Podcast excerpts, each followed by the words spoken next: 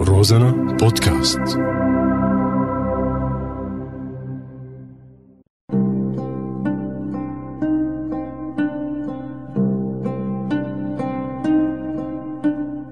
بعدك على بالي إلك ولا للديب شو بكر تعبت؟ بس حدا يقول لك إلك ولا للديب عرف إنه بده مصاري. هيك من الباب للطاقة الذكية لأنه طاقة السوريين حاليا مو مشحونة أبدا. بالأحوال الجيدة هالكلمة ما بتخوف. بس بأحوالنا المجيدة صارت هالجملة بتخوف.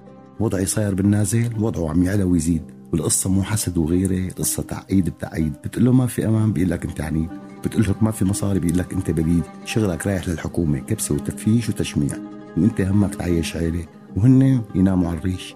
المخ النظيف في هالبلد مثل طابة برجلين أولاد. مو أي أولاد.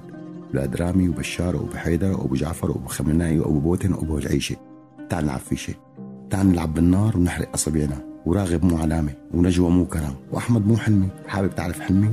حلمي يعيش بلا تشويش بلا تفيش وبلا تفتيش. حابب ابني يربى بجو نظيف فيه كرامة وفيه رغيف وفيه قيادة إلها سيادة بلا إرهاب وبلا تسييس. ربوا شعوب العالم فينا وما فينا ننكر ونعيش. أزمتنا أزمة أخلاق وأخلاقنا بدها تعديل. وهلأ إلك ولا للديب وبعدك على بالي.